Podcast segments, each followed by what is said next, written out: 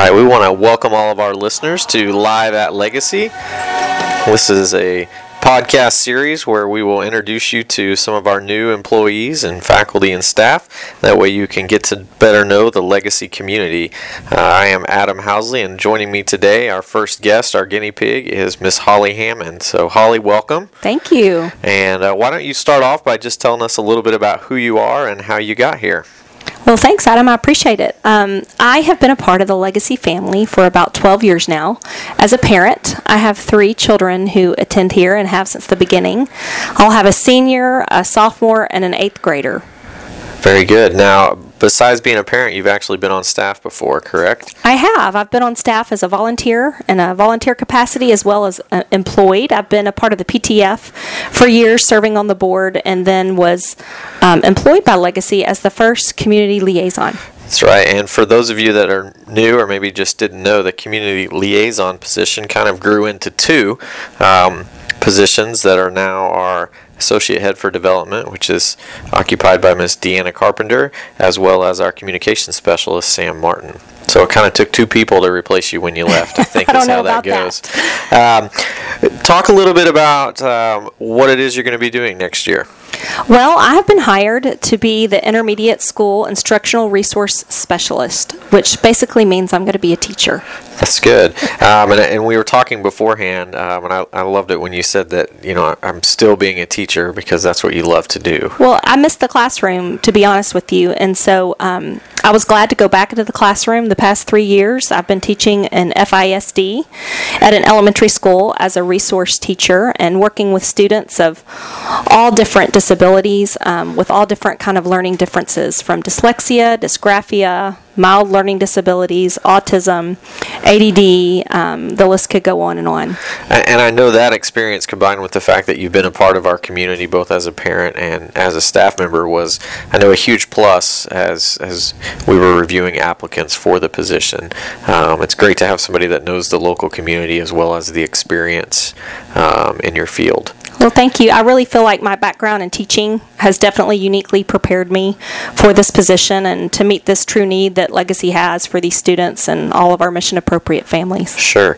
Well, let's start off by talking a little bit about what the program is not. I know that uh, working in admissions, oftentimes we get questions that are, you know, centered or questions from parents that are centered around exactly what it is you're going to be doing. And sometimes it's most helpful to talk about what it's not before we actually address, you know, what the program is designed for. So let's talk about what it's not. Well, sure. It's definitely not a specialized program that's specifically designed with a disability in mind. It's not a program for a dyslexic student. It's not a program specifically made and designed for a student with a mild learning disability. Um, it's a program that's going to help students and meet them where they are and help advance them with the same kind of college preparatory rigor that we've come to expect at Legacy. Yeah, and I, I like I like that. And- some of you out there listening may be thinking, well, what is it if it's not designed um, to do that? Um, and we'll talk about that certainly in a minute. But you know, there are lots of programs out there that are designed for specific learning disabilities or, or um, certain learning styles, if you will. Um, and one of the things I love about the challenge Dr. Harmon put before uh, put before I know Mr. Dibley as well as some of the rest of us on staff was, you know, what is it our students need? And I think more than anything, what we felt like they needed was just additional support. And um, he gave us the freedom to kind of work within that and, and find a program that we feel like is going to support our students and not something that's, you know, prepackaged in a box and, and you know, here it is and we're just going to implement it all of a sudden. Well, and I really feel like that's the true beauty of the position is that it can be individualized for students. And, you know, as we all know, all students learn differently. And um, some are stronger in other areas than than uh, others, and you just need to individualize the instruction to help meet the students where they are and bring them along in a college preparatory manner.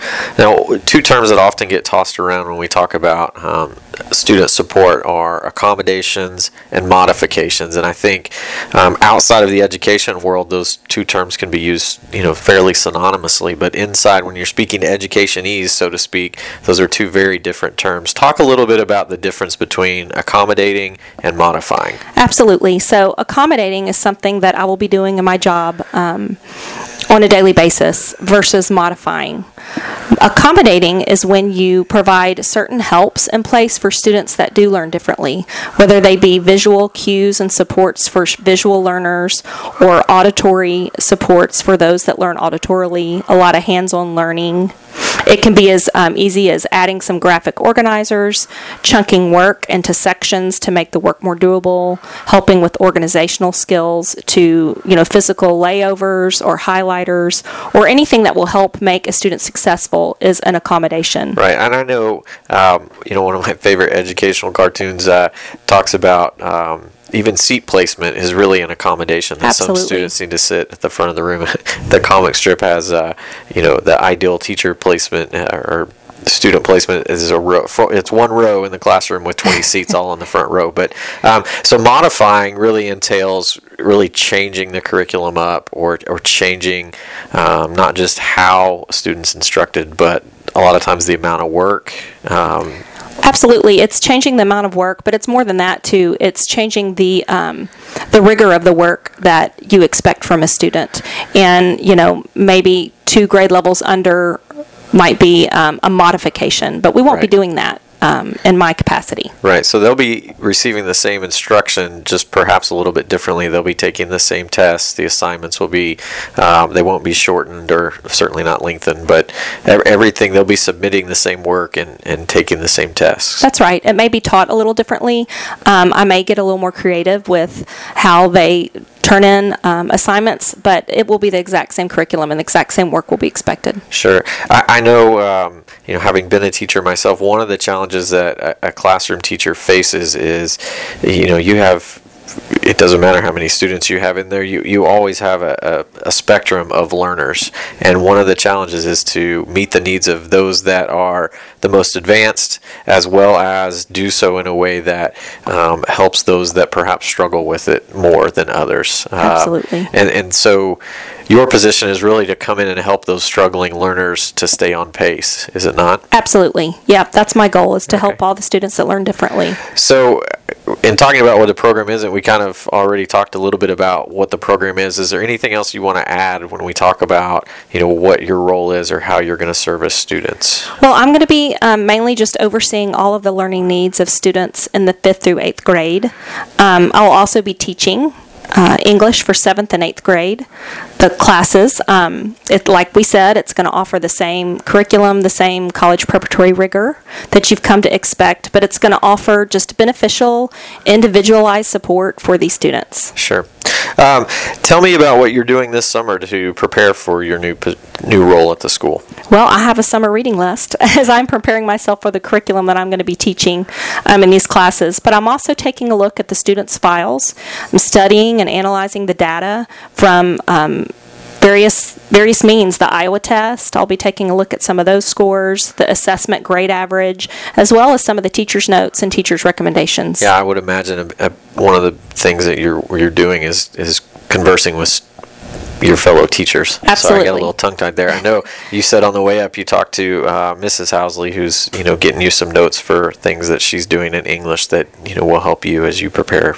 Absolutely. I, I really feel like a lot of my position is going to be a collaboratory position and a lot of collabor- collaboration between the fifth through eighth grade teachers and how I can help support them f- to meet the needs of all of our learners. Yeah, and I know that's going to be um, a big deal for some of our families as well. You know, when you talk about fifth through eighth grade, one of the challenges we face there is to get the students to take ownership of their education, which entails teaching them how they learn best and how to structure, um, you know, the way they study and the way they approach homework. And so I think it's going to be, you know, a huge part of your role is just stepping in to help mitigate between the student who's struggling and the teacher, um, you know, who has, you know, a lot of students to, to communicate with. Absolutely. I, you know, a large part of my role will be teaching students to be their best advocate.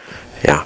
Um, well, final question before we uh, close our broadcast for today. Tell me what you're most excited about when you think about returning to Legacy.